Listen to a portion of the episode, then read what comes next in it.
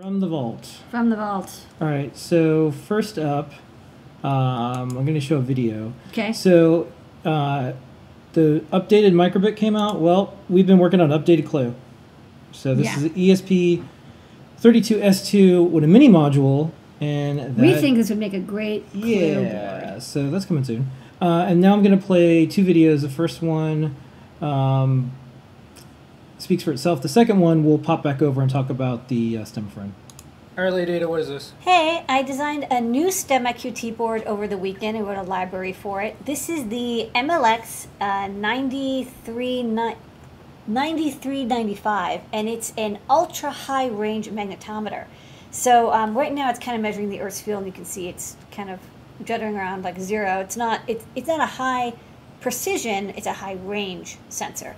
So what's nice about this is that I can't saturate it even with this like rare earth magnet. Um, and so this is used for like doing magnetic field sensing, not earth magnetic field, but like, you know, a magnet or a motor or something like that. And this is a new sensor from Melexis. So tri-axis micropower magnetometer. It's actually going to be this week's NPI, but don't tell anybody that. It's secret. Lady Ada, what is this? Hey, I just put together a prototype of this board that I'm calling Stemma Friend. I don't have a really cool name for it yet, but it's basically a SAM-D21 board with a 240 by 240 display, and it's meant to help me with like I squared C development. So um, for this board, just show the back, there's two Stemma QT connectors, and there's a Grove compatible connector, and then this is that display. There's a mode button, SAM-D21, USB-C, and then battery power if you want a battery power. It's meant to be really small.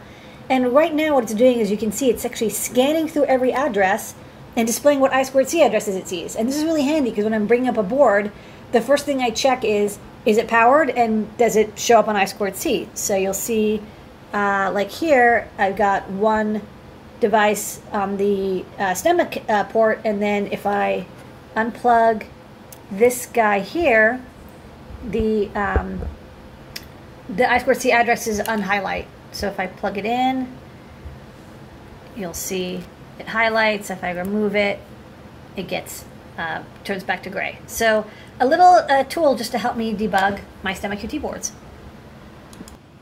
And that's a Stemma Pal. So Yeah. what's uh, what's going on with this thing? Yeah, so this is a new board that well we were chatting about like we have so many stemma boards and we were like talking about you and I were just chatting while we were walking about like what it takes to bring one up and all like the design decisions and like we thought like wouldn't it be cool to have a little like friend like something that is is like your little pal that goes with all the stemma boards that helps you test them and debug them and maybe can like you know from our most popular sensors maybe even tell you like the values of, of like humidity or light or something um, so I'm, I've basically designed a, a very small board.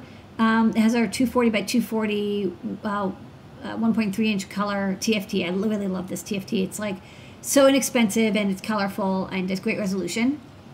And on the back, it's got a SAMD21, and it's you know the code's going to be definitely an Arduino because there's no way you could fit all the library code you need for every sensor on CircuitPython. I think it would be just too expensive and too large um, with a SAMD51 and too complicated. I want to keep it simple. Um, there's two I squared C ports. One is like a Grove compatible port. It's a um, JST PH2 pin, uh, two millimeter, and one is the JST SH, like the standard STEMMA QT or Quick connector. Uh, so they're two separate devices, and then there's the SPI device for the display, and then there's also a UART device that's shared on these pins. So I'm going to also have it do a couple of UART things, like a UART display or debug. Uh, there's also a mode button, so maybe like all the different modes you can kind of cycle between them. Uh, and there's a reset button. Um, I'm gonna get rid of this LED; it's too bright. And there's a little NeoPixel over here as well. And um, so the first demo I wrote was just like a basic I squared C scanner because I, I I could actually use this like constantly. I'm always making breakouts, and I'm like, does this even show up on I squared C? Does it power up? Does it like enumerate right in I squared C land?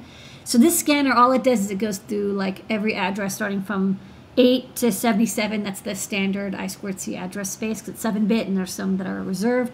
And then, um, you know, as you unplug um, and plug in uh, devices, they appear. So, like you see, this one is uh, the blue letters. And then the yellow characters are for um, the Grove Connect. So, if I disconnect that, the, the yellow uh, highlight goes away. So this scanner can work on um, either port, so it could be handy if you have like, you know, one you have like a Grove sensor or something with a larger uh, connector, or if you just have like two devices that have the same I squared C um, interface, you want to connect to both of them, so it can do that. So that's the beginning, and then I, I started an I squared C sniffer, and I got the software working using again it's like all interrupt based so when work in circuit python anyways because it's like very very tight timing. Um, but i can sniff 100 kilohertz i squared c and output it to the uart so i'm going to clean that up and then um, i'll add that. So i'll just keep adding modes. And then maybe i'll have a mode where for like our top 20 most popular devices it'll say hey i detected that you plugged in like Yeah. you know, a PC T20, 50, 75, here's the temperature. Now, the only thing is that, you know, it's not going to work all the time because you can't always detect exactly what device is um, there. Like for some devices I really like, they have an ID connect. They have some they have some register you can read that could tell you like, hey, this is what it is. But there's actually a lot of sensors that don't. Um, you know, there's a lot of sensors where the ID is like the only thing that really differentiates it. So we won't be able to do it for everything, but I think we can like Yeah. maybe do it for some. Like Well, definitely the BMP 280 series, for example.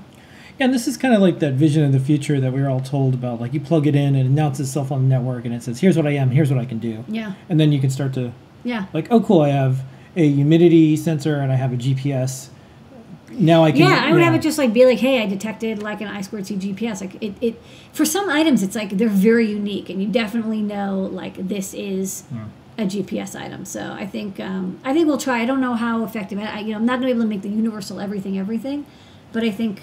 Yeah. You know, we could have a pack with our most popular sensors, like you know the SI seventy twenty one. This is a popular Silabs sensor, and that, that would definitely be able to work. And I think the PCT twenty seventy five, you know, would also probably work. All right, All right, so that's the that's top secret. friend. Get back in the wall. Okay.